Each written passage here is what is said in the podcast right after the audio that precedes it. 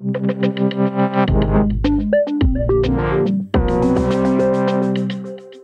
I ikke øh, er opmærksom på det endnu, så vil hold da op, regeringen afskaffe Store Bededag. Og øh, det er altså ikke alle, der synes, det er en særlig god idé. Det kan også godt være, at der er nogle af jer derude, der sidder og tænker, at det er da den værste idé, I har hørt længe. Forslaget har også fået både fagbevægelsen og flere partier, blandt andet enhedslisten, til at kræve en folkeafstemning. Blandt andet enhedslisten, siger jeg. Og det er fordi Peter Velblund, gruppeformand for enhedslisten, er igennem på en telefon. Godmorgen. Godmorgen. I ønsker en folkeafstemning om, hvorvidt Stor Bededag skal afskaffes. Ja, det er Hvem rigtigt. skal betale for det, Peter? Øh, Peter, men bortset fra det. Øh, hvad hedder det? Jamen, det skal, det skal vi jo ligesom ved alle andre øh, folkeafstemninger, så øh, bliver det jo en, en udgift, der bliver øh, betalt af det offentlige, altså stat og kommuner. Øh, jeg tror, øh, sidst vi havde folkeafstemning, altså omkring forsvarsoverhold, der lå udgiften på øh, et sted mellem øh, 90 til 100 millioner kroner. Øh, og det er klart, det vil være en afgift, eller en, en udgift, der skal afholdes af, af det offentlige. Ja, det var faktisk jer, der spurgte ind til det dengang, kan jeg huske, og det var lidt over 100 millioner. Nå, var det det? Ja, okay. Men øh, tak fordi I spurgte om det. Det var jo på baggrund af sådan en kritisk interesse. Hvad, hvad er egentlig det næste enhedslisten vil have en for, øh, folkeafstemning omkring, tror du? Ja, det, det er jo ikke sådan noget, vi går og kræver i, i tid og utid. Altså når vi, øh, når vi synes, det er nødvendigt at bruge det redskab, som, som vi har igennem grundlovens paragraf 42, øh, som jo altså ikke er et nyt redskab, som har været der hele tiden, og som jeg tror ja. sidst blev brugt øh, i, i 62 eller sådan noget, med omkring nogle jordlov. Øh, altså når vi synes, det er relevant her, så er det jo fordi, at det her det er en, en ret ekstraordinær situation, hvor der dels øh, er et forslag om at, at stjæle en, en fridag fra, fra lønmodtagerne, som øh, kommer lige umiddelbart efter øh, en valgkamp, øh, lige umiddelbart efter en regeringsdannelse, øh, hvor det her overhovedet ikke var et tema i valgkampen. Altså det var ikke noget, der blev nævnt. Øh, og jeg tror, alle kan se, at det her er noget, der har en umiddelbart stor interesse øh, for langt de fleste. Og, øh, og så er det selvfølgelig også det spørgsmål, at der her er tale om, at en regering går ind og griber ind i en løbende overenskomst. Øh, altså normalt så, så er øh, forhold på arbejdsmarkedet noget, øh, der bliver aftalt mellem arbejdsmarkedets parter i den såkaldte danske model. Øh, og der er det jo ret usædvanligt. Øh, altså jeg kan ikke huske, det er sket tidligere i hvert fald, at, at en regering går ind og, og griber ind i, øh, i en løbende overenskomst. Altså vi har oplevet et regeringsindgreb ved, ved overenskomstfornyelser, øh, ja. men, men at vi har en, en løbende overenskomst, hvor en regering direkte går ind og ændrer i de øh, forhold, der er blevet aftalt mellem øh, arbejdsgiver og arbejdstager, ja. det er altså temmelig usædvanligt. Øh, og derfor så synes vi, at, at det her det er øh, et spørgsmål, hvor det er relevant øh, at, at bruge grundlovens paragraf 42, og derfor få, få det sat til folkeafstemning. Ja, altså, og øh, det er man jo i sit fulde ret til, men øh, altså forarbejdet til paragrafen, grund, altså paragraf 42 i grundloven, der, det øh, siger jo egentlig også, at det sigter mod en situation, hvor en flertalsregering søger at gennemføre nye, vidtrækkende love. Er finansiering ved at afskaffe en helligdag og kompensere via feriepenge en vidtrækkende lov? Ja, det er i hvert fald øh, ret vidtrækkende det, at man går ind og griber ind i en løbende overenskomst. Altså, øh, vi har jo en, en, øh, en tradition, øh, altså en, en 100-årig tradition for i, i Danmark, at forhold på arbejdsmarkedet bliver afgjort af arbejdsmarkedets parter, øh, og at man øh, og at regeringer øh, ikke går ind og griber ind i løn- og ansættelsesvilkår, fordi øh, det er noget, der bliver reguleret øh, mellem arbejdsgiver og arbejdstager. Og, og derfor er det jo ret vidtgående, at man går ind og, og, og ændrer i det.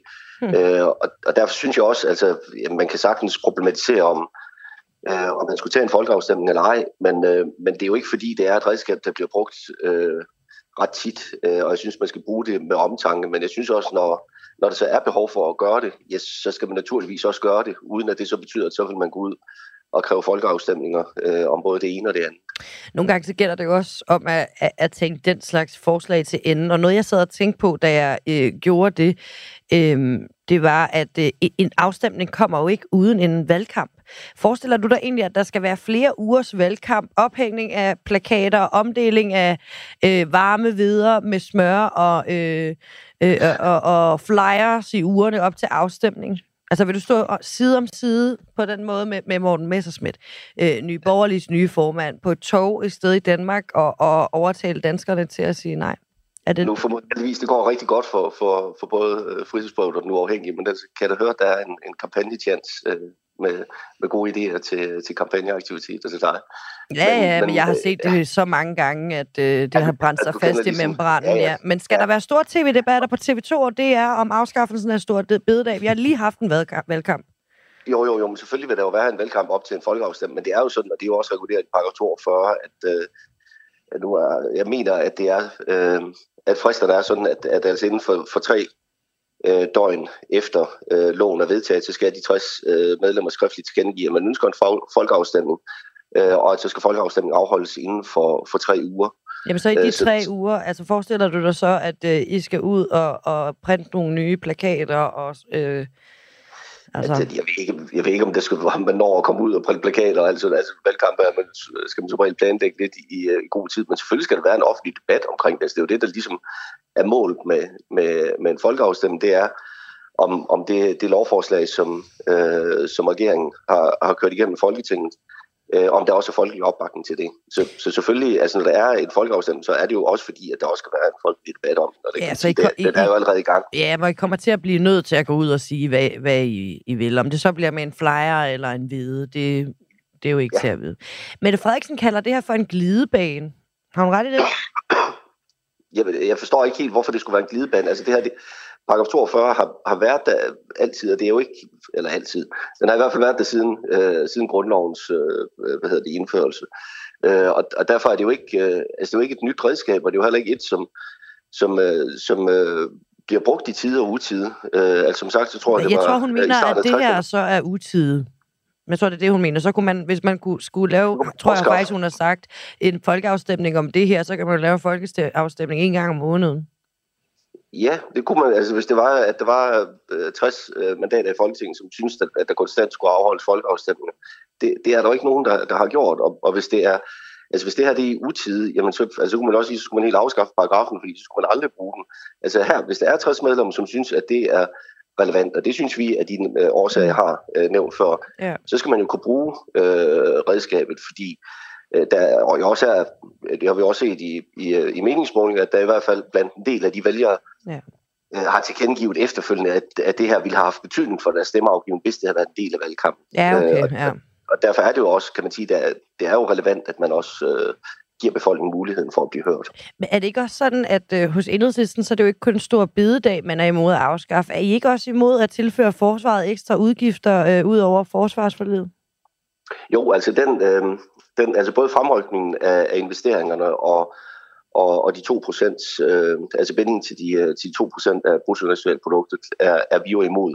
Og derfor handler det her øh, for os øh, ikke så meget om øh, selve det der, øh, altså det er jo ikke for os et spørgsmål om at kunne komme ind i forsvarsforliget. Mm. Det her, det handler alene for os om spørgsmål om, hvordan, altså hvilke arbejdsbetingelser har vi som opposition.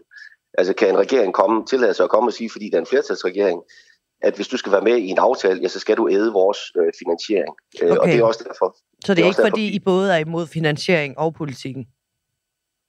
Jo, jo, altså det er vi jo i, i det her tilfælde. Altså der, vi mener jo ikke, at man skal fremrykke. Vi siger jo bare, hvis man skal ud og finde de midler, jamen så kan du sagtens finde finansieringen et andet sted. Ja, hvor skulle øh, det være? Kunne... Jeg, gætter, jeg kan have et gæt på, hvad du siger nu.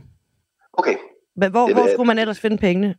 Altså hvis det stod alene til os, så altså vi synes jo, det, det finansieringsforslag, der er lagt frem i, øh, i regeringsgrundlaget, øh, det er skudt helt ved siden af. Altså for eksempel, hvis vi tager... Nå, det proveny, der kommer hvordan vil I ellers finansiere det? Jamen, det kunne man kunne rulle de skattelettelser tilbage. Jeg ved, altså, det var det. Sagde jeg det ja, ikke til dig? Ja, det var det. Christian? Jo, jo, ja, det er jo, det, det, det er jo ikke tager, for at drille dig, men det er fordi, at det nej, nej, jamen, er oplagt. Det, jeg, synes, det. det er fuldstændig det, det er nemlig præcis fuldstændig oplagt. Altså, det at er du jo ville sige det. Topskat. ikke. Rolig nu. Topskat, topskattelettelser øh, lettelserne til, til virksomhedsarvingerne. Øh, og, øh, og, hvad hedder det, øh, og de generelle øh, hvad hedder det, øh, lettelser i toppen, de, øh, de andrager jo omkring 2,7 milliarder kroner, hvilket svarer nogenlunde øh, ja. til det, som man får ind ved stor bededag. Og det, jeg okay. synes sådan set, at Lise Rigsgaard har sagt det ret klart, at Socialdemokrater har jo tidligere sagt, at man skal ikke give skattelettelser, hvis det ikke er råd til det. Nej. Og, og her, nu står vi åbenlyst i en situation, hvor der ikke øh, er råd til det, fordi man forlanger, at lønmodtagerne skal ud og aflevere en, en, øh, en fridag. Er, er der øh, andre bud end skattelettelser? Har I tænkt over alternativer? Nu ved jeg godt, ja, I er imod politik. Vi har en, nej, vi har, vi har en lang række øh, finansieringsforslag til, hvordan må, vi kan... Må, må jeg spørge om et mere forslag? Ja, det kunne altså for eksempel det at, og, hvad hedder det, beskat øh, kapitalindkomst på lige fod med, med arbejdsindtægt. Mere skat? Ja, altså du kan sige, at, øh, at der er jo et eller andet sted noget, noget grundlæggende urimeligt i, at de penge, du tjener på at, at handle med, med kapital, øh, at dem øh, bliver du beskattet mildere af, end dem, du, du, øh, du tjener ved at gå på arbejde. Ja. Øh, Okay. Og derfor så er der et pænt proveny at hente der. Vi har også tidligere foreslået øh, beskatning over normal profit.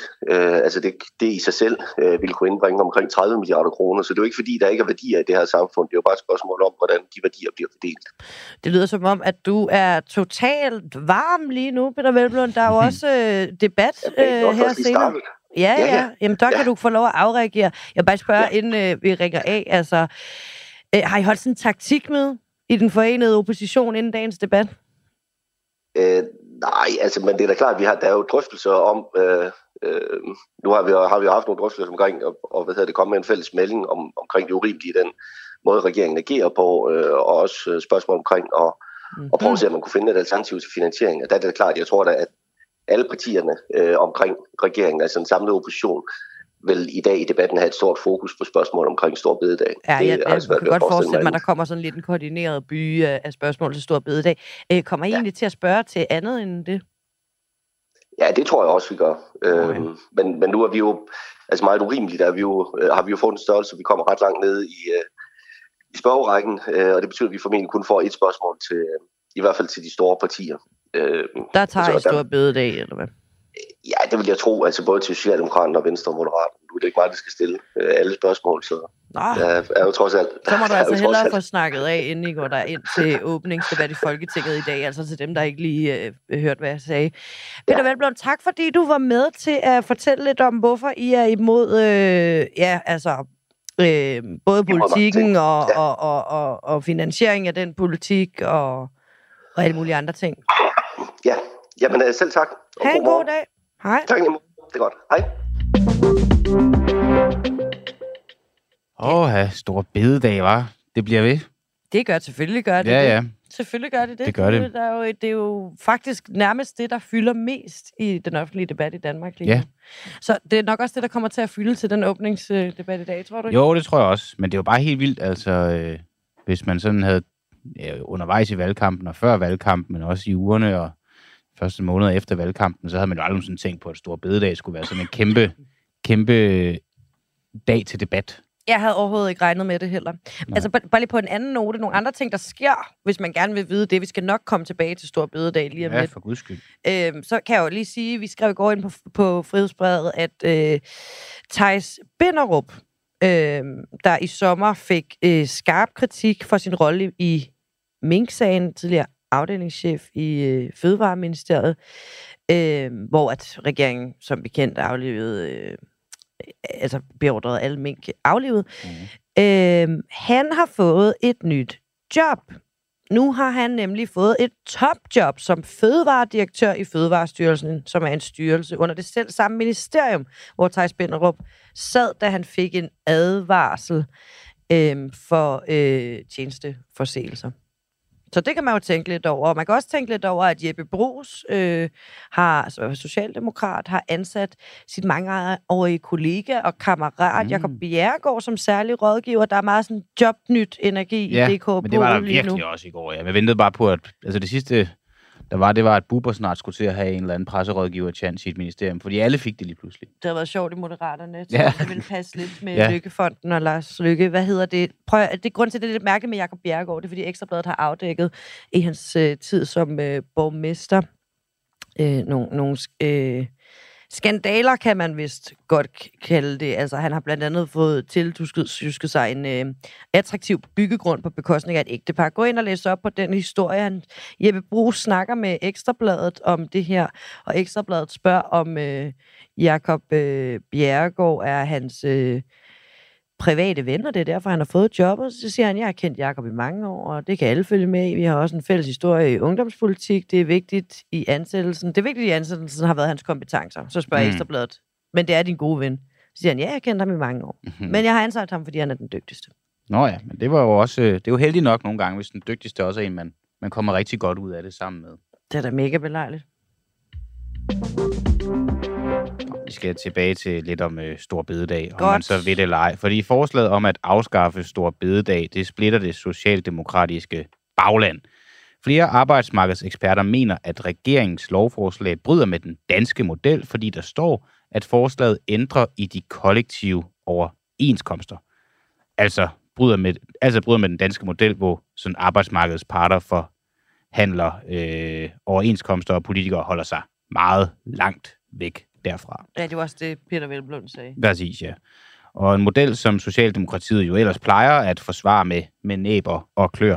Derfor så ringede vores, øh, vores reporter Tobias Jul rundt til kredsformænd landet over for at høre, hvordan det er at se sådan et klassisk arbejderparti gå imod sine egne principper. Og der er to lydbider, vi skal høre dem her i løbet af morgenen. Nu mm-hmm. får I den første her. Yes. Og øh, ja, det var jo Tobias Jul, vores reporter, der ringer rundt til, til landets kredsformænd. Det der. Goddag, du taler med Tobias Jul. Jeg ringer fra nyhedsmediet Frihedsbrevet. Har jeg fået fat på Per Stefansen, kredsformand i Ringkøbing for Socialdemokratiet? Ja, det har du. Er det klassisk socialdemokratisk politik at bryde med den danske model? Nej. Det synes jeg bestemt, det er og, øh, man skal. Det er jo det eneste, som jeg synes, der er, der er lidt trist i det her. Har det været den korrekte beslutning at komme ud med det her udspil? Og det er svært at svare. Jeg, kender, jeg havde ikke til grundlag for, hvad det er, man har gjort, og hvad man har gjort sig af tanker. Det er så klart, at vi skal alle sammen bidrage til en fælles øh, pulje, og, og ja, stor bed, der er sådan en underlig størrelse, så for mig gør det ikke noget, at, øh, at, det, at den ryger. Men jeg synes, det er ærgerligt, det bryder med den danske model. Okay. Har Socialdemokratiet efter din mening mistet respekten for de danske lønmodtagere? Nej, det synes jeg ikke. Så man kan godt samtidig bryde med den danske model og respektere de danske lønmodtagere og arbejdsmarkedsparter? Det er meget firkantet stillet op. Men øh, hvis man gør det sådan, så kan man selvfølgelig ikke. Men hvis man øh, kigger sådan lidt rundt omkring og, og lytter til, hvad det er, der er nødvendigt for, at øh, vi med den situation, vi er i, så, så tænker jeg godt, man kan sige, at det er socialdemokratisk politik at, at være sikker på, at der er en økonomisk stabilitet i vores land. Det er også vigtigt for, at vi har et arbejde. Så bare lige for at gøre det helt klart, fordi at vi skal sikre den økonomiske stabilitet, så er det okay, lige i det her exceptionelle tilfælde, at bryde med den danske model. Ja, men jeg, jeg, det, du skal endelig forstå det sådan, jeg er glad for det. det er, jeg. Men det er det. Du... Nej, jeg accepterer det. Træffer jeg Kai Emil Koman Meyer, der er kredsformand i Esbjerg Omegn for Socialdemokratiet. Ja, ja det gør det mig. Er det klassisk socialdemokratisk politik at bryde med den danske model? Nej, og det, det jeg synes er, er himmelråbende, det er, at de kommer som 20 om natten, at man ikke har diskuteret det med, i trepartsforhandlinger. Hvad kan vi gøre ved det her? Hvordan kan vi finansiere? Jeg forstår godt, at der er masser af trusler, der skal finansieret. Jeg synes, det måske er lidt urimeligt for det første bare at tage en bededag. Sådan. Han er 250 år gammel. Det kan man da godt holde fingrene fra. Det kan ligesom hæve på den ret, hvis du forstår. Det bliver man sur over. Det er jo tradition. Familier mødes i bededagsferien, og de kan få en masse ud af det, fordi de har de ekstra dage. Køber du præmissen om, at øh, det er en ekstraordinær situation? Der er krig i Ukraine, vi skal øh, lynhurtigt finde en masse milliarder til at finansiere det her kommende forsvarsforlig, og øh, der må en øh, helligdag altså ryge i, øh, i svinget? Jeg forstår godt, at der er en masse finansieringsproblemer. Nu nævner jeg altså, resultat og inflation og sådan noget. Men der er jo masser af problemer. Det kan der sagtens øje på. Man behandler jo ikke den modtager anstændigt. Det er bare at tage en fridag, og så selvom man så siger, at man får betaling for det. Heller ikke, hvis øh, det ligesom også kommer lønmodtagerne til gavn, så vi har et, øh, et forsvar, der er stærkt. Jamen, jeg er helt enig med det med forsvar, men jeg synes bare, det er ikke. Og hvis man ville, så skulle man have gjort det der, i stedet for at gøre det, som man gør. Man har fået alle på barrikaderne. Det var det samme, de gjorde dengang, hvis du gå, eller jeg ved ikke, om hvor gammel du er, men dengang vi skulle have 12 minutter ekstra hver dag, Ja, ja. så havde vi reddet, så havde vi reddet verdensøkonomi. Det viste også, hans krøn. Det her, det er også noget, der går til noget luft i noget. Når man har taget den, hvad så når vi har betalt, vi kører point for, vi så nogle fede dage tilbage? Nej, det gør vi jo ikke.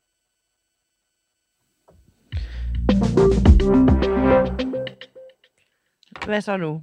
Ja, hvad så nu? Nu skal vi nemlig øh, snakke endnu mere stor bededag. Det, Godt. Det bliver simpelthen ved. Og det er jo fordi, at øh, vi kan jo snakke nok så meget med alle mulige øh, politikere, vi kan sidde, og det kan vi i hvert fald sidde og snakke nok så meget bare med os selv. Men nogle gange så er det også meget rart at høre fra, fra de lyttere, vi har, som jo skriver kommentarer, og der er blevet skrevet flere kommentarer. Vi har blandt andet Kisa Francisca, der skriver her, jeg er fuldstændig ligeglad med dagen som sådan. Arbejder alligevel den dag. For mig er det måden og processen. Ingen respekt for kirken, ingen dialog med biskopper, ingen respekt for traditioner, ingen dialog med arbejdsmarkedets parter, hvilket er helt uden for skiven. Det er så forkert, som det kan blive, og jeg ser det som en test af befolkningen. Tænker, går den, så ser vi meget mere. Når hun tænker, at hvis den går, går den, den her, så ser vi meget mere af sådanne overgreb i Nå, altså, så hvis fremtiden. den her bliver stemt igennem, Ja. så bliver det ikke sidste gang. Nej, nej, så kommer der mere af den slags. Åh, Og, øh, okay. Det er da, det er da en interessant spot om. Det var lidt det, jeg prøvede at spørge Pe- Peter Velblund til. Altså, som i øvrigt troede, jeg kaldte ham Peder. Hørte du det? Ja. Sagde jeg ikke Peter? Jo, du sagde Peter hver gang, men han er nok bare vant til at blive kaldt. Fair. For han staves jo med et D, Okay, ja, ja, og derfor det, kan man blive forvirret. Men øh, du sagde det med Peter. Du gjorde det helt rigtigt, Maja. men det, det er vel Du også... gættede også rigtigt på, at han vil sige det med skattelettelser. Det er, en, det, er var- en god dag for mig. Ja, du har rammer virkelig øh, plet. Men øh, øh, det må være noget med, at ligesom det der glidebane-argument, som øh, Mette Frederiksen egentlig også præsenterer. Altså, skal vi så afstemme øh, alting, så siger Mm. Kisser måske, skal, skal vi så bare tvinge alt igennem? Men vi kan jo spørge øh, Nå. Kisser selv, som er, er lytter af, af den uafhængige. Godmorgen, Kisser. Godmorgen. Du er, du er lidt ligeglad med, med dagen som sådan, men det lyder til, at det sådan er, er mere processen bag dig, der, der generer dig. Kan du prøve at uddybe det, sådan ud over det, jeg lige har læst op? Ja, men altså, det er, jo, øh, det er jo det i, at jeg synes, den kommer lidt. Der var en, faktisk en socialdemokrat, der sagde det lige før, ikke? det kommer lidt som en tyv om natten. Øh, og, øh, og der har ikke været noget forarbejde, og jeg synes faktisk, at vi som altså, øh, danskere er vi jo vant til, at vi debatterer, vi diskuterer, vi afstemmer, vi øh, spørger arbejdsmarkedets parter, vi spørger, øh, hvorfor er kirken ikke blevet spurgt? Altså, nu er jeg ikke specielt øh, religiøs, men, men i mange andre tilfælde, der er religion en kæmpe ting i Danmark. Mm. Øh, og nogle gange, så, øh, så synes jeg faktisk, det her, det virker, altså, det virker på mig utrolig, åh, nu har vi hørt det her tit, ikke? Magtfuldkommen. Det er sådan meget, øh, jeg synes, det er dårligt. Jeg, jeg må indrømme, jeg er rystet over, at man på den måde bare går ud og gør det. Undskyld. Nej, det skal du ikke øh, undskylde. Jeg går ud fra, at det var, det var rømmelsen, du, du undskyldte Ja, for. det var det. Ja, ja, ja. Øhm, hvad, men, men du siger jo så alligevel, at du er lidt ligeglad med dagen, og nu er, der, øh, nu, nu er det så godt nok processen bag, bag det drejer sig om, men, men hvis vi nu i sidste ende faktisk kunne se det her som en finansiering af, af vores forpligtelse over for NATO omkring de her 2 procent, øh, så er det jo egentlig en, en, ret, en ret mild øh, omkostning for dig, fordi du er ligeglad med dagen i forvejen, du arbejder. Øh, ja men det, hvorfor, det er ikke, hvorfor ikke bare men- få, men- men, få finansieret det her, og så komme videre i, i livet? Jamen altså, vi skal have finansieret det. Det er der ingen tvivl om. Jeg synes, det har været øh, for dårligt, at vi i mange, mange år ikke har levet op til vores NATO's forpligtelser. Altså, jeg mener, hvis man melder sig ind i en klub, så skal man da leve op til de krav, der bliver stillet. Det, øh, det er logik. Men, men jeg mener, vi har rigtig mange andre muligheder. Mm. Øh, jeg mener, der må være øh, utallige steder at finde de her penge, som også er mere øh, sikre. Hvor Ja. for Jeg eksempel? tænker, at, jeg tænker, at Stor Bededag bliver indført med tvang. Så sker der det, at der i løbet af nogle øh, år øh, bliver forhandlet via, via fagbevægelsen, at, at så de mennesker, som faktisk øh, bruger dagen som en fridag, jamen de får den tilbage på en anden måde. Altså det her med tvang, det fungerer heller ikke for, over for danskerne. Det er aldrig blevet brugt øh, positivt på nogen måder. Så, så de mennesker, der ikke vil arbejde, de skal sgu nok finde ud af ikke at arbejde. Om de så gør det, det Stor Bededag, eller de gør det den 26. juni eller på et andet tidspunkt. Det tænker jeg kommer til at, at glide i sig selv. Så jeg tænker, at den finansiering, den er også meget kortvarig. Mm. Det er lidt ligesom at pisse i bukserne. Fordi at, at det, i løbet af kort tid, danskerne er trods alt stadigvæk et frit folkefærd. Trods alt, selvom jeg synes, det begynder at snappe til. Så, så det var ikke ret længe. Så tror jeg ikke, de penge er i det her, som, som det er alligevel. Jeg så lige i går, at øh, Cepos skrev faktisk et meget godt øh, oplæg omkring, hvordan det fungerer med, med markedsøkonomi og planøkonomi, som han så smukt øh, udtrykker det også, mm. og så det her med tvang. Og, og det må jeg indrømme, der er jeg helt på linje. Altså, jeg kan ikke ja. se, og så, så provokerer det mig voldsomt, at vi rører ved traditioner. Vi er, vi er presset i forvejen i Danmark på, øh, på at være, øh, være os. Øh, så, så, så jeg synes jo, at hvis der er nogen, der har lyst til at holde stor bededag, så er det noget, vi har gjort i århundreder. Jeg kan ikke, Ja, ja, ja. jeg kan ikke se problemet. Nej, okay. Ja, nu, og, og det er jo også øh, det er jo fair. Nu, øh, nu er Ja, du også bare Det er helt sådan hele almindelig... vejen rundt. Det er øh, sådan hele vejen rundt, ja. Du er med her som helt almindelige borger og, og lytter af vores program, men du siger alligevel, at, at du ser andre øh, muligheder for, hvordan man kunne øh, øh, lave den her finansiering. Kan du bare sådan lige her ganske kort til sidst nævne øh, en af, af de bud, så vi kan give dem videre til, øh, Med, med far for at blive mobbet resten af dagen af alle mine øh, liberale venner, så vil jeg jo sige, jamen der er sikkert en skattefinansiering et eller andet sted. Mm. Øh, altså jeg, øh, jeg kan ikke, øh, jeg kan ikke, jeg kan kun, jeg kan faktisk godt give vores røde venner lidt ret, at det virker ambivalent, at man giver øh, øh, skattelettelser et sted, og så, øh, så skal alle andre straffes et andet sted. Jeg tænker, at hvis man øh, øgede arbejdsudbuddet ved at give folk øh, skattelettelser i bunden, og så øh, den vej rundt, er jeg sikker på, at vi kunne, vi kunne finde pengene. Alright. Men, men ja, jeg er ikke økonom. Jeg er helt almindelig dansk Præcis. husmor. Og det, og, Så og det, og det, det er som helt almindelig dansk husmor, du er med også her til morgen. Kisser øh, Francisca ja. lytter af, af en uafhængig morgen og, og helt almindelig dansk husmor. Du må have en øh, god dag. takker i lige måde. Hej med jer. Hej. Jeg vil bare lige sige, at uh, i slutningen af det her program, der ja. øh, skal vi tale med Lars Bøje, Lars Bøje Lars. Mathisen, Lars, Bøje Mathisen, der gerne vil være øh, ny formand for Nye Borgerlige. Det glemte jeg helt at sige i starten af dagen, gør ikke det? Jo, det glemte vi fuldstændig. Nå, men Øh, altså, så ved I det nu, og det bliver rigtig spændende. Ja, for pokker. Og øh, det er sådan, måske et lille afbræk for Stor Bededag. Jeg ved ikke, om han får øh, turneret den ind i det. Jeg, Det jeg skal håber han det nok. ikke. Øh, jamen, det er, jo, det er jo det store talk of town. Øh, og i dag til åbningsdebatten skal man også finde ud af, altså, som vi spurgte Peter Velblom om, om, er det simpelthen det eneste, øh, du vil spørge om? Ja. Vi kommer jo til at være til stede derinde også. Ja, ja. Ikke os, jeg, jeg, ikke nødvendigvis os, men øh, dig, Sofie øh, Fryg her. Godmorgen. Godmorgen, jeg har morgengaver med. Hvad er det? Det er kaffe Er det til til dig, mig? Christian. Tak, tusind Ej, tak. det var sødt af dig. Nå, altså det er jo lidt et mærkeligt tidspunkt at komme ind og stille en masse spørgsmål, er det ikke? Altså der er ikke blevet lavet noget ny politik. Mm. Mm. Der har ikke rigtig været særlig meget debat, men Nej. øh, nu er det altså ind og... Ja, nu er det ind og øh, få svar på nogle spørgsmål fra politikerne, fordi de jo alle sammen er derinde, og der er den her øh, dagslange maratondebat, hvor de går frem og tilbage. Ikke? Jo. Så det er ligesom muligheden for at øh, få fat i dem lidt nemmere end normalt. Det ved du også alt om, Christian. Ja, eller noget, i hvert fald. Noget nemmere. Ja, og skal vi så snakke om Stor Bededag? Er det det, vi skal stille spørgsmål til? Jeg tror, vi skal stille nogle spørgsmål.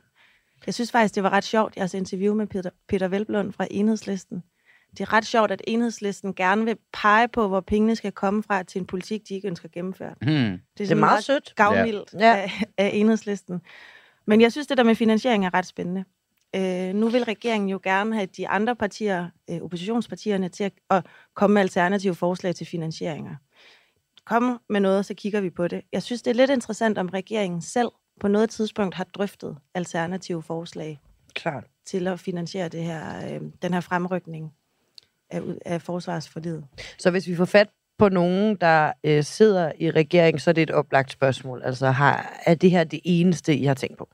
Ja, fordi de er jo ved at bløde lidt op. Mm. Altså fra, at det var et øh, krav, at man skulle sluge øh, afskaffelsen af Stor Bededag for overhovedet at være med i forhandlingerne om forsvarsforlidet, så var Jakob Ellemann Jensen i går ikke så glad for at gentage det krav, da han blev spurgt til det. Så spørgsmålet er jo, om de er ved at bløde op på det kryds. Hvordan kunne du mærke, at øh, han ikke var så glad for at gentage det? Jamen, der var noget, det, der hedder spørgetid, tror jeg, i Folketinget, hvor han blev spurgt til det et par gange, om det stadig var adgangsbilletten til de her forhandlinger, at man ville afskaffe Stor Bededag, og det ville han ligesom ikke gentage mm. så Mm. klart, som de har sagt det før. Mærkeligt, mærkeligt, Jacob.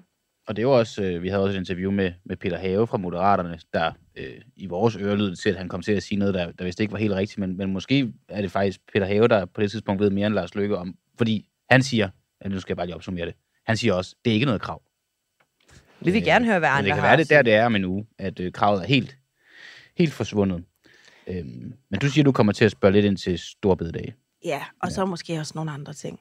Jamen, og vel også, altså, hvordan de andre partier, hvad, hvad, hvad er deres plan? Har I nogle andre idéer, eller hvad, til, hvordan man skal finansiere det her, nu hvor de har lavet en, en, en, nærmest en indsamling og en kæmpe kampagne, og gerne vil stå på gaden og øh, med skilte og så videre, ikke? Men der er jo nogle spørgsmål, vi også mangler svar på, som, som er oplagt, hvis vi kan få fat i dem. Altså, der er det med Syriensbørnene, der er stadig øh, flygtningecenteret i Rwanda. Mm-hmm.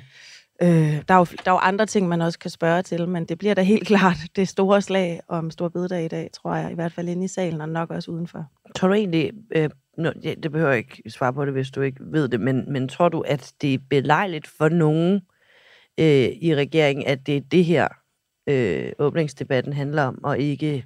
Altså, det er jo rimelig langt regeringsgrundlag, kan man sige, ikke? Jo, altså... Øh, ja, og både og. Altså, det er jo ikke en super fed sag for Socialdemokratiet, faktisk. Nej. I forhold til deres relation til fagbevægelserne og deres normale forsvar for lønmodtagerne osv. osv. arbejdsmarkedets parter. Det mås- men, men måske er det egentlig meget belejligt for regeringen, fordi de virker til at være ret sammentømret på det her. Indtil mm. videre er der jo ikke nogen af dem, der har rokket på det. Så det er jo nemt nok sag at gå op og forsvare som samlet regering, og blive ved med at sige, jamen altså, der er brug for øh, at hæve arbejdsudbuddet, og det er det her, der er vores forslag. Mm. Men det er da klart, at det har det længe, synes jeg, handlet om Stor Bededag, og det gør jo, at øh, kameraerne og mikrofonerne ikke peger hen på alt det andet, vi ikke Som har fået svar For eksempel Rwanda, som jo vil være helt vildt interessant at få, øh, få nogen i tale om, altså særligt øh, Kåre Dybvad. Øh, fordi at der jo i en eller anden grad står i, i, i regeringsgrundlaget, at man ikke rigtig vil lave det alligevel. Altså man vil i hvert fald ikke lave et, et, et, et modtagecenter, som ikke lever op til EU-retslige forpligtelser. Og det betyder jo så, at modtagecenteret i Rwanda vil være en meget besværlig, øh, en besværlig opgave at fuldføre. Øh, men det har du ret i. Nu sidder vi jo og snakker stor bededag, og så siger vi så, om, om vi vil også lige prøve at se, om vi kan spørge nogen om Rwanda. Og det er jo meget smart for dem. Altså, fordi Rwanda er de jo dybt uenige omkring. Lars Lykke sagde før valget, det kommer slet ikke til at ske. Ellemann, altså så videre. Det er jo, øh, den, den, den har de jo fået, fået fokus væk fra. Så på den måde er det jo alligevel en eller anden form for, hvis ikke bevidst afledningsmanøvre, så i hvert fald øh, noget, der er endt med at blive det. Jeg ved Ja. ikke, hvad- der er ikke Nej, noget, men der er ikke det- noget spørgsmål forbundet med det her. Det, det, det, det, Ja, det, det er en det er bare en analyse. betragtning. Men jeg kan fortælle en anekdote, så inden jeg smutter ud igen, og Ja. jeg skal sikkert skal snakke med, med nogle lidt mere spændende mennesker end mig. Ja. I tirsdags var der jo åbningstale, og der kom det også til at handle rigtig meget om Stor Bededag i hele øh, sessionen efter, hvor journalisterne står klar til at stille spørgsmål. Og øh, der stod jeg ved siden, eller jeg stod ligesom i den der klump af journalister, og ville gerne stille et spørgsmål til Syriensbørnene, fordi det er også et spørgsmål, der skiller de tre partiledere ad. Altså skal de her fem danske børn i Syrien og deres mødre hentes hjem? Det har Moderaternes formand Lars Lykke sagt klart ja til, og det er de andre sagt klart nej til. Men, men Altså, det hvis- eneste, hvis det handler om, er Stor noget. Bededag.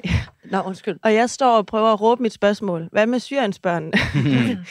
og øh, kan slet ikke råbe dem op. Og der står en ekstrabladets kameramand ved siden af mig og bare griner af mig. Fordi det virker også sådan lidt trist at stå med det yeah. ene spørgsmål, når alt er andet, og ikke blive hørt, når alt andet handler om Stor Bededag. Men jeg, nu vil jeg tage udfordringen op og prøve igen i dag.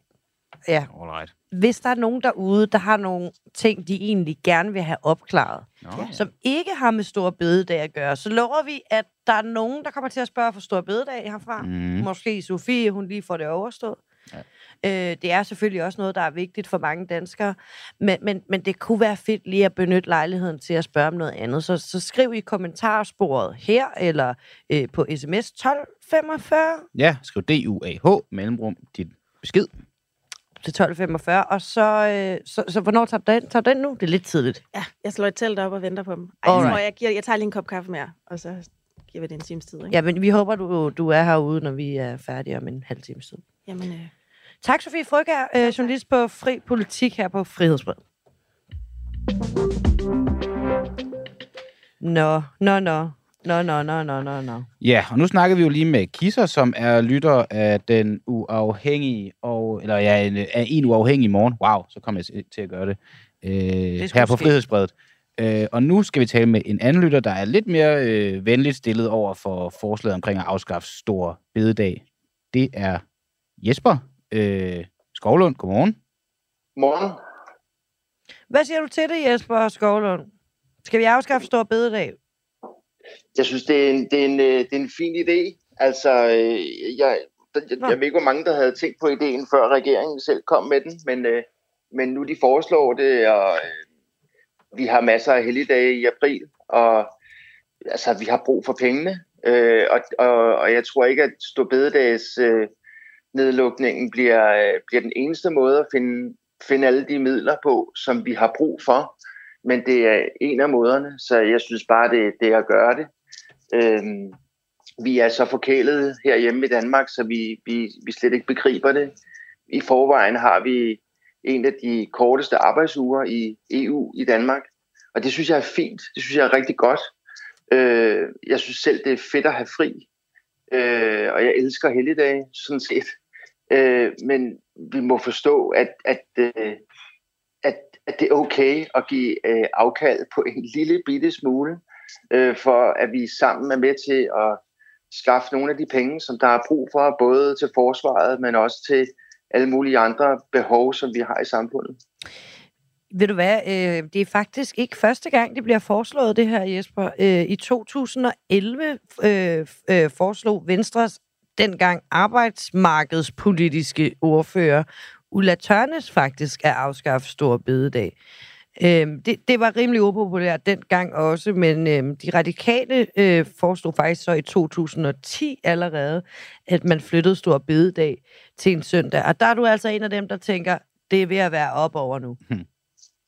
Ja, jeg synes, det er et enkelt greb i værktøjskassen, uden de store ofre, hvis jeg sådan skal kigge på det sådan helt op fra. Hvad arbejder øh, du egentlig med, hvis jeg må spørge? Jeg, jeg arbejder med ledelse Aha. og kommunikation. Mm. Øh, så så øh, altså, så jeg, jeg vil jo normalt holde fri på stor bededag, når det er en helligdag. Jeg vil, mm. jeg vil ikke være en af dem, der øh, på en almindelig stor helligdag skulle, skulle arbejde. Øh, og, og det synes jeg jo er fedt. Mm. Men, øh, men jeg har altså ikke noget imod at, at lægge øh, det lille, lille bitte øh, offer øh, det, det må jeg sige. Jeg, jeg synes, det er lidt trist egentlig, at der kommer sådan en massiv øh, emotionel modstand imod det. Hmm. Øh, jeg synes, det er udtryk for en altså sådan vild forkælethed i, i det her samfund. At man ikke kan se perspektiverne i, at det er altså en af mange måder, hvormed vi kan gøre os selv i stand til at betale de udgifter, der er, og til at stå imod i en, en fuldstændig unik situation, vi har i Europa med, at der er krig i Europa, og det er nødvendigt, at vi vi upgrader. Jesper Skovlund, øh, lytter af den uafhængige arbejder med ledelse og kommunikation, og øh, tak for det perspektiv. Det er jo vigtigt at få det med. Kan du have en god dag? Tak, og i lige måde. Gjorde du det også, Maja. Hvad gjorde jeg? Du sagde, at han var lytter af Den Uafhængige. Men det var han. Jeg den ved, Uafhængige i morgen, det var en forkortelse. Det, var, det er fordi, jeg havde lige lidt travlt med at komme videre. Ja, det er også, det er også øh, godt nok, men det er bare, at nu er vi begge to i den båd. Og, men han, jeg ved, Jesper Skålund lyttede også med dengang, det hed Den Uafhængige, så det er jo faktisk ikke forkert. Øh, Lad os komme det, videre i En Uafhængig morgen. Sådan. Ja, jamen det er da rigtigt, fordi at, øh, at øh, der har været en, øh, en, en, en, en artikel, vi har bragt her på, på Frihedsbrevet, en afsløring, at den dømte svindler øh, Christoffer Clausen, der tidligere hed Thomas Clausen, har importeret kopivarer af kendte mærker fra Tyrkiet og i strid med loven solgt dem i Danmark, og i den forbindelse stiller vi spørgsmålet her til morgen, om øh, Christoffer Clausen, den her seriesvindler, simpelthen bare var for dårlig til at skjule sit lovbrud. Og øh, hvem skal man snakke med sådan noget om? Er det politiet? Ja, det kunne man godt, men det er jo dem, der fanger ham. Vi tænker, vi taler i stedet for med en, der selv tidligere har svindlet med falsk mærketøj og salg af stjåle, stjålende varer. Og det er dig, Patrick. Godmorgen. Godmorgen. Øhm, du har læst den her artikel, der vi har bragt her på, på Frihedsbredet. Når, når du sådan lige kigger den igennem og, og læser om ham her, Christoffer Clausen, hvad er det så for nogle fejl, han begår i dine øjne? Ja, for det første så øh, blev jeg jo rigtig meget mærke i, at hans udlandsture, hvor han skulle ned og købe de her øh, falske mærkevarer, dem finansierede han ved private lån. Mm. Øh, og der vil jeg sige, at den første fejl er jo nok, at han begynder at tage private lån i sit eget navn. Altså ikke lægger skjul på, hvem han er. Det er nok ikke en fremgangsmetode, jeg havde valgt i hvert fald. Man sætter sig rigtig hurtigt i, Hvordan? i uheldige situationer med folk, man ikke kender. Nu spørger jeg jo bare som en, der ikke har svindlet Øh, hvordan tager man privat lån i, i et andet navn? Kan man nemt det? Nej, men man kan i hvert fald, altså man kan lægge lidt større skjul på, hvordan, øh, altså hvem man er. Jeg havde for eksempel, da jeg gjorde det, en, øh, en anden Facebook-profil, øh, som var blevet købt. Der er folk, der sidder og laver Facebook-profiler, som er flere år gamle.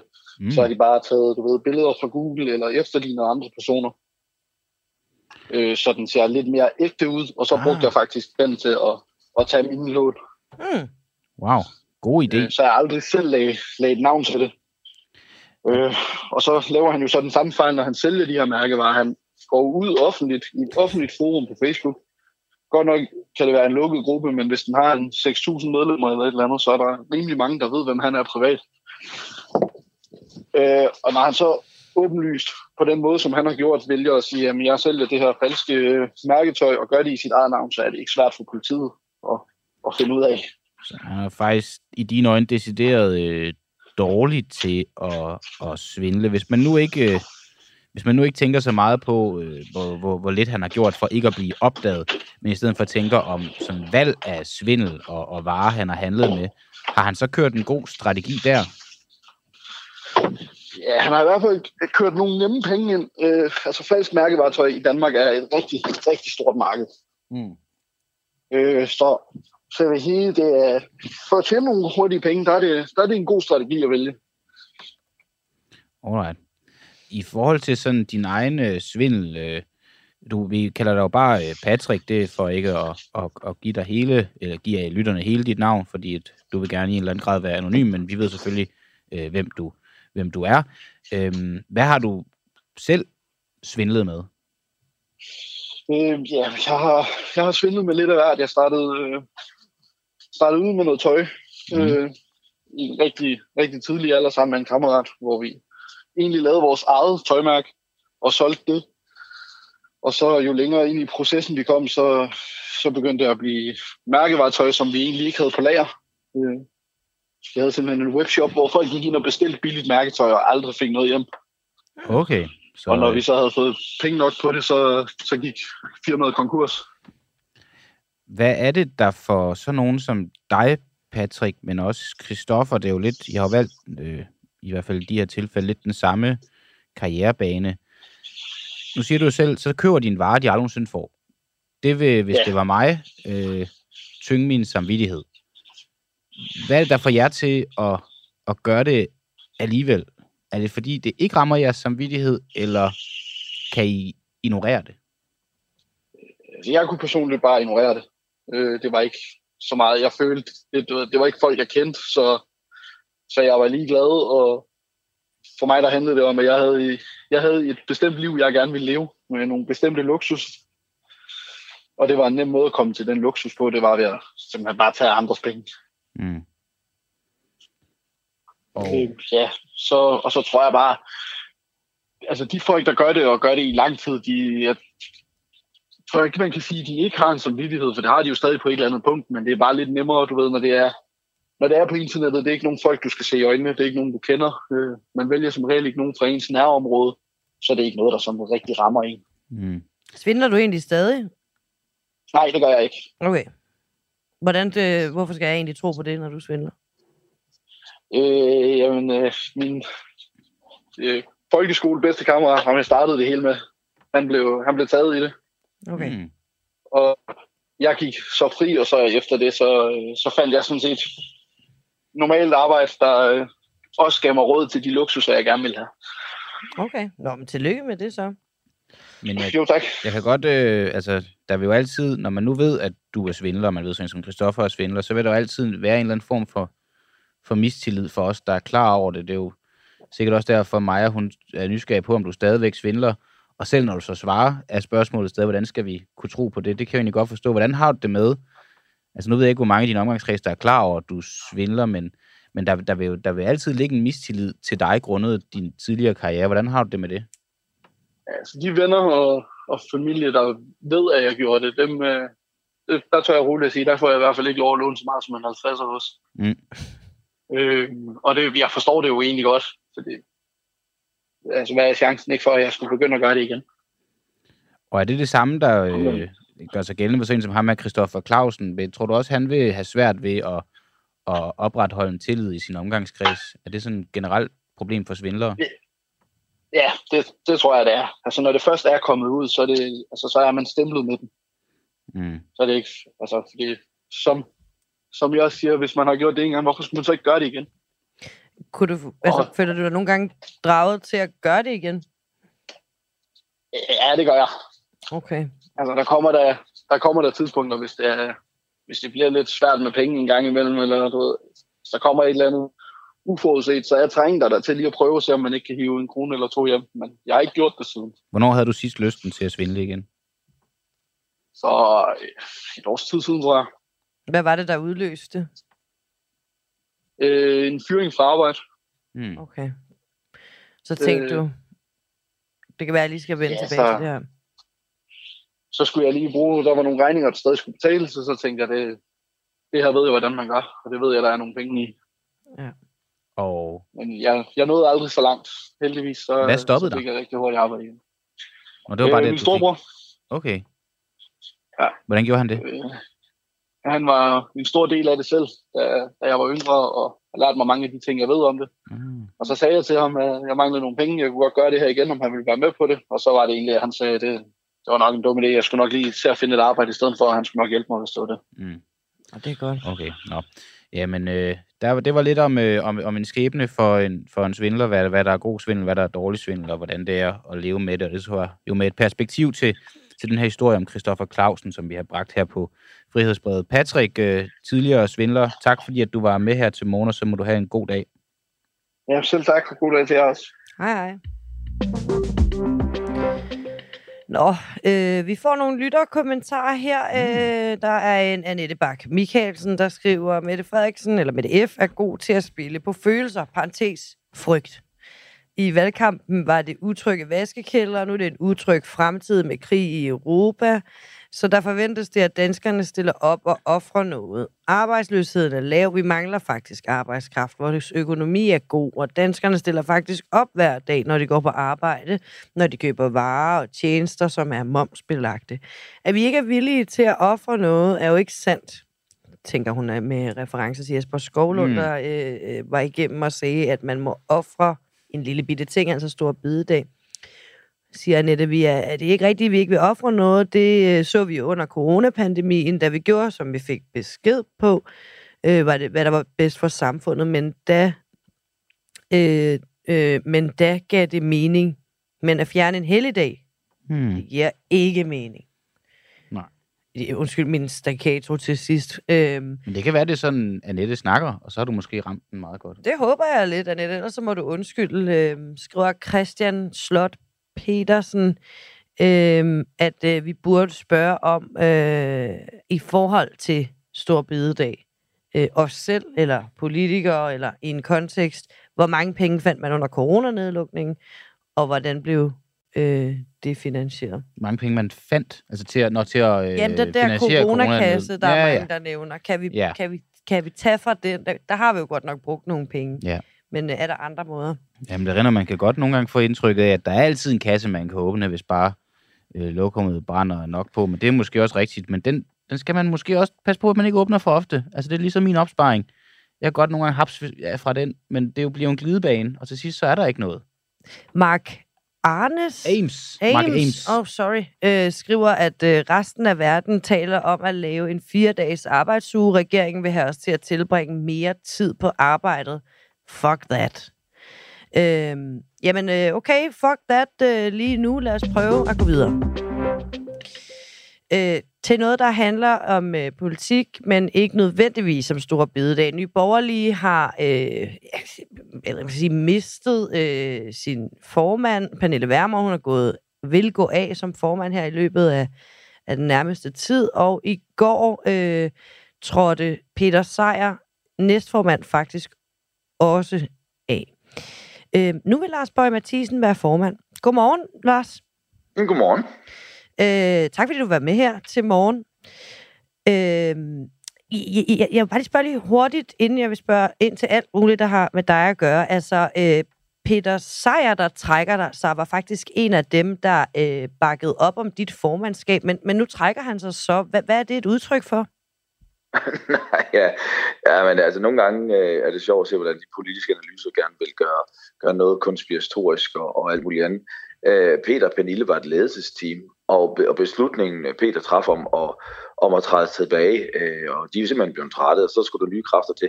Øh, den blev besluttet, øh, det blev truffet sammen med Pernille øh, på samme Mm. tidspunkt, så det har vi jo vidst i, øh, det har vi vidst i, ja, siden, ja, siden Pernille hun besluttede det her også. Så, så Nå, nogle gange kigger jeg.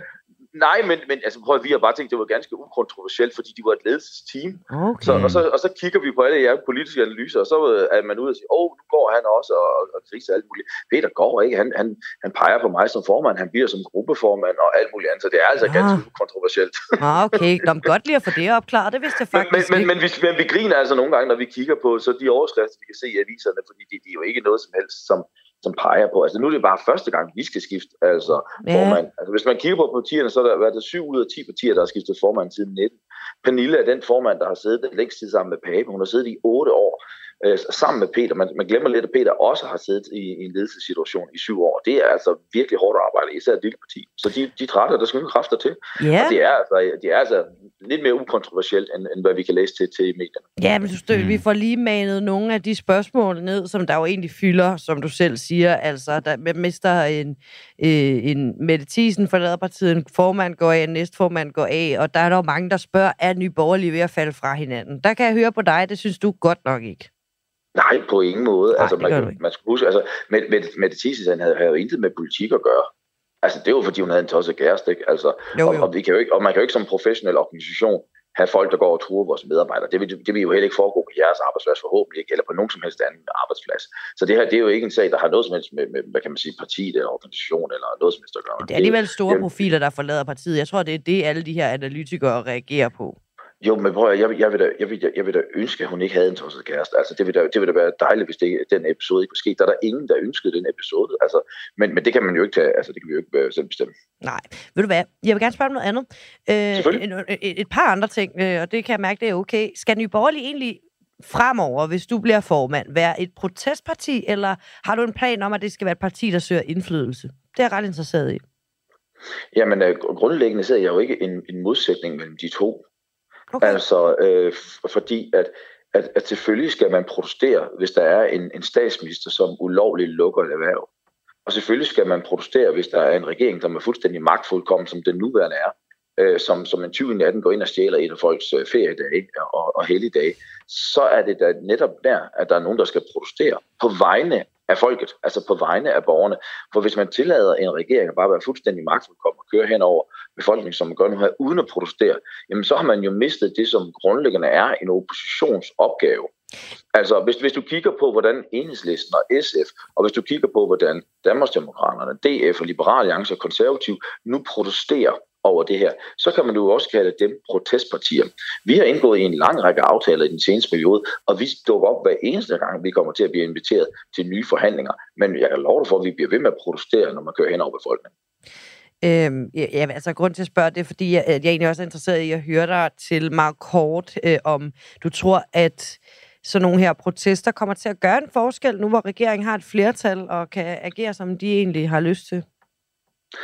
Ja, altså det er jo det, der, der, er, det kan vi sige, der er det unikke med den nuværende politiske situation, det er, at vi har en flertalsregering. Og det vil sige, at den behøves ikke af andre partier. Og, øh, og, og det bestemmer regeringen jo selv, hvordan den håndterer det.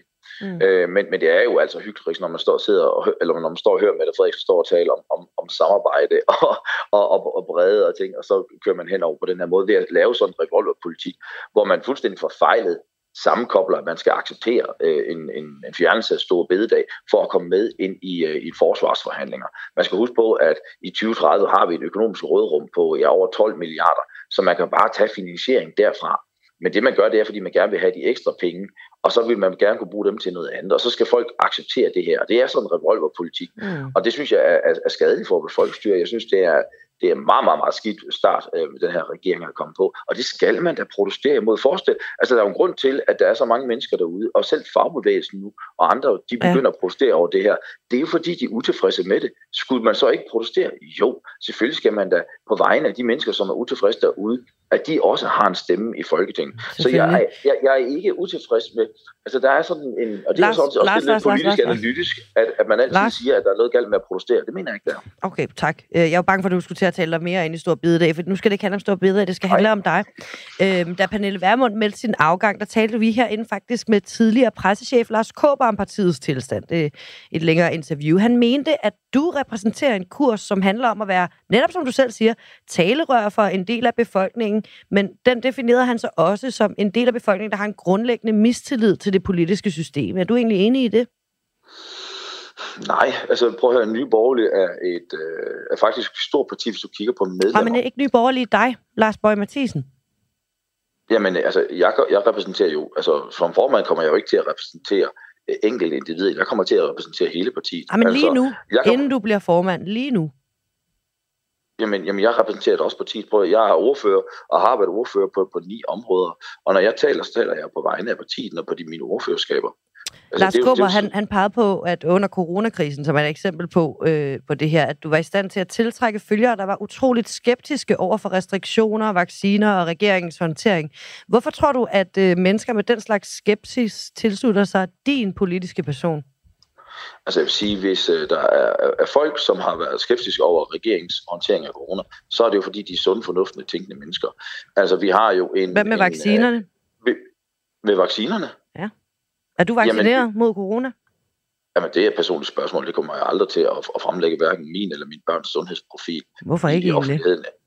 Ja, hvorfor ikke? Fordi det mener, at der hører til mit privatliv til. Det, altså, jeg gør det heller ikke rundt spørge jeres journalister om jeres privatliv. Altså, der, må, man, jeg er vaccineret mod corona. Jamen, det skal du da være velkommen til. Jeg, er kommer, ikke til at, jeg kommer ikke til at kommentere omkring mit, mit privatliv i, i, og min private sundhedsprofil er offentligt. Det betragter jeg som mit privatliv. Men jeg vil gerne sige, at hvis man har været kritisk omkring de ting, jeg erkender til fulde, at jeg var kritisk. Jeg mener, at det var en fejl stadigvæk den dag i dag, og jeg mener, at der er stor dokumentation for, at det var en kæmpe fejl at lukke skoler ned. Og, og, og det var jeg den eneste, der, jeg var den eneste i Folketinget, som overhovedet tillod sig at stille sig kritisk over, at man lukkede en masse ting ned ja, og, og, ødelagde en, ma- og ødelagde en masse erhverv uden dokumentation på effekten. Nu er det sådan, nu går man så ud og erkender, okay, ja, det var en fejl, at, at, man, at man sagde til forældre, at de skulle vaccinere deres børn. Det var der ikke nogen grundlag for, at de skulle gøre. Ja, det var en fejl at lukke skoler ned, erkender ja. de nu. Så det viser sig jo, at det som folk ja, undskyld, øh, nogle gange beskyldte mig for at være sølvpapirsat for alt muligt andet. Det har vist sig at være fuldstændig faktuelt korrekt. Ja, jeg vil bare lige opklare noget. Altså, var, det godt, jeg synes at danskerne... Faktisk, det, er de mennesker, så det, er, det er de mennesker og de personer og de medier, som fuldstændig ukritisk bare bakket op omkring regeringen. Jeg synes, det er, at de medier, nu ikke så meget faktisk, faktisk jer, men nogle af de store mainstream-medier, jeg synes, de har et kæmpe forklaringsproblem Ja. over, hvorfor de i halvanden år overhovedet ikke ageret øh, kritisk, øh, Ja. kan man sige, journalisme, som man Lars- burde gøre. Der Lars- burde man kigge ind af. Lars, var, var, var, det, var det godt, at danskerne blev vaccineret mod corona? Jamen, jeg, jeg mener, at folk, hvis de vil vaccineres, så skal folk vaccineres. Og det har jeg sagt hele tiden. Jeg er ikke, øh, jeg er ikke generelt anti Hvis man kigger historisk set på det, så har vaccinerne øh, hjulpet ufattelig meget i, i verdenshistorien omkring forskellige sygdomme. Var den god, Omkring den her den- vaccine? Nej, jeg mener- Coronavaccine? Var Jeg, det jeg, en mener, der, jeg mener, der er ret tydelige eksempler på, at, at det, det var for, for, forfejlet at vaccinere så store dele af befolkningen, og kræve så store dele af befolkningen vaccineret. Der er jo også Hvorfor? en årsag til, jamen der er jo en årsag, det kan vi jo se nu, der er en grund til, at man nu for eksempel ikke beder unge mennesker om at skulle vaccineres nu. Det er jo fordi, at det havde ikke en, en, en effekt på dem, og de blev ikke syge af det. Og, og derfor siger man jo også nu fra Sundhedsstyrelsen, at nej, hvis du er under øh, 50, så skal du slet ikke vaccineres nu. Sådan burde man også have gjort dengang, fordi tallene var jo ret klare, at, det, at folk, der var under 50, blev ikke syge af de her ting. Hvad var den, Og der neg- siger hvad var den og- og jeg negative kommer- jeg kommer- konsekvens jeg af kommer aldrig- vaccinerne? jeg- Ah, ah. Øh, de negative konsekvenser, jamen, der har været en lang række negative konsekvenser Ja. øh, om, om, omkring altså, øh, hjertesygdomme og øh, senskader og sådan nogle ting. Det er jo også noget, som, som Sundhedsstyrelsen og store rapporter fint har redegørt for, at, at en vaccine er jo ikke øh, ufarlig. Der kan være, være, være, være hvad hedder det, eftervirkninger af det. Og jeg synes, det var en fejl, at man gik ud så kraftigt og opfordrede, at man skulle vaccinere øh, ens børn, fordi det var jo tydeligt, at børn blev slet ikke syge af de her ting. Og, og, og det havde ikke, og man ved også nu, det havde ikke den smittedæmpende effekt, som, som man troede, det havde. Det havde det heller ikke. Og det viste, og det er jo mit problem med det her, det er, tallene viste det jo. Ja. Ja. Da man gik ud politisk, og det er jo der min store anke er, det er jo, at man går fra, og, og det her det er en sundhedsfaglig vurdering, til det bliver en politisk vurdering. Og det er jo der, min kritik går. Når, Sundheds, når Sundhedsministeriet kontakter øh, Sundhedsstyrelsens øh, formand, Brostrøm, og siger, nu skal du frelægge dig dit proportionalitetsbegreb, dit proportionalitetsprincip, og købe ind på vores overforsigtighedsprincip, øh, som var en politisk beslutning. Ja. Så mener Så jeg, det, at vi det, det er det politiske system omkring det, så du er vi, kritisk jamen, overfor. jamen, jamen, Vi har et minut absolut. tilbage, Lars. Øh, øh, det, det, det, men, mener du, at du tiltrækker konspirationsteoretikere, ligesom øh, Lars Kåber insinuerer? Nej, ja, det gør jeg ikke, og jeg har ikke, jeg har ikke nogen, altså, hvad, hvad, hvad en, en, en tidligere og, en, og hvad en fyre pressechef har holdninger til nye borgerlige, det kommer jeg til at forholde mig til. Okay, vil du forholde dig til det, hvis øh, jeg sagde, at det var Christian, min medvært, der havde sagt det? Altså, jeg forholder mig gerne til, og jeg håber, at der er rigtig mange mennesker, der kan se sig selv i, i nye borgerlige, ligegyldigt hvad, hvad det er for nogle mennesker. Fordi hvis man ikke kan bakke op omkring nye borgerlige politik, så skal man selvfølgelig ikke være i nye borgerlige. Men hvis man er medlem af nye borgerlige, og hvis man stemmer på nye borgerlige, så er det jo fordi, man er enig med nye borgerlige politik. Og jeg håber, at der er rigtig mange mennesker, der er enige med nye borgerlige politik. Tak fordi du var med, Lars Bøge Mathisen, og øh, knækker bræk til formandsvalget. Jamen tak for det der. Og god dag og god øh, debat senere, ikke også? Ved du, jeg er på vej over. Skøn dig. Det er godt. Hej. Hej. Det var altså Lars Bøje Mathisen, øh, som vi... Øh, Måske ny kom, formand for Nye Borgerlige. Vi kom lidt tættere på ham. Øh, jeg synes rigtigt, jeg fik svar på det, jeg 100% gerne vil, men måske vi kan komme til at tale med ham igen. Der var masser af politikere, der lagde billeder op af, at de blev vaccineret i sin tid. Øh, og jeg har ikke set noget billede af Lars Borg Mathisen. Jeg siger ikke, at han ikke er blevet vaccineret, men han siger bare, at han vil slet ikke forholde sig til det. Han vil ikke svare, svare på, på det. spørgsmål. Nej, og, men det er der så mange andre politikere, der ikke synes, at det er tilstrækkeligt privat til, at man ikke vil dele ud af det. Sådan er det. Hvad? Nu skal vi videre med dagen, og vi skal ud og snakke om det der store bededag nu her, øh, Christian. Skal vi ikke komme med Christian Henriksen øh, Maja og øh, Maja Tegeli og øh, øh Programmet er sat sammen af Peter Svart. Ja, Oliver Nubbenau, Alex Hein, Leo Peter Larsen var i, i regien derude og fik det hele til at spille. Farvel. God dag.